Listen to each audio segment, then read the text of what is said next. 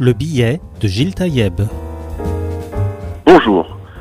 C'est avec plaisir que je vous retrouve. J'espère que les vacances se sont bien déroulées et que vous avez pu profiter de ce repos tant mérité. D'août n'a pas été épargné par le terrorisme et nous avons tous en tête l'odieux attentat qui a frappé la capitale catalane, Barcelone. Une fois de plus, le terrorisme islamique a montré sa volonté de tuer et de semer la terreur.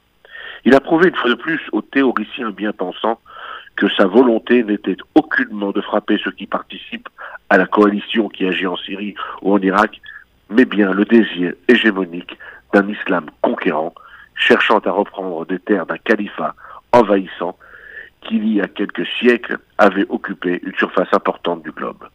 Barcelone a été revendiquée comme le premier pas vers ce retour espéré de cet islam conquérant et de terreur. À chaque attentat, une onde de choc frappe nos populations et montre à nos dirigeants que la guerre contre l'islamisme intégriste est l'affaire de tous. La lutte est permanente et le démantèlement de petits réseaux et de caches abritant des terroristes en sommeil nous montre que les criminels potentiels sont partout. Je voudrais féliciter ce plombier qui, observant la présence de matériaux suspects dans une habitation, a prévenu les forces de l'ordre. Sa vigilance a certainement permis d'éviter des attaques mortelles. Cet exemple n'est pas anodin, et il nous rappelle que la sécurité est l'affaire de tous, et que chacun, par des gestes simples ou une observation attentive, peut participer de la sécurité et du renseignement. Cette vigilance est depuis longtemps le quotidien des Israéliens. Elle se doit devenir celle de tout citoyen, où qu'il se trouve.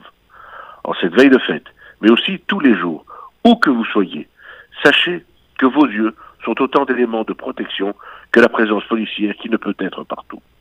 Il vaut mieux signaler un objet ou un individu suspect à tort que de risquer le pire. Comme en Israël, la vie doit continuer sans paranoïa, mais avec la conscience que nous sommes tous responsables les uns des autres.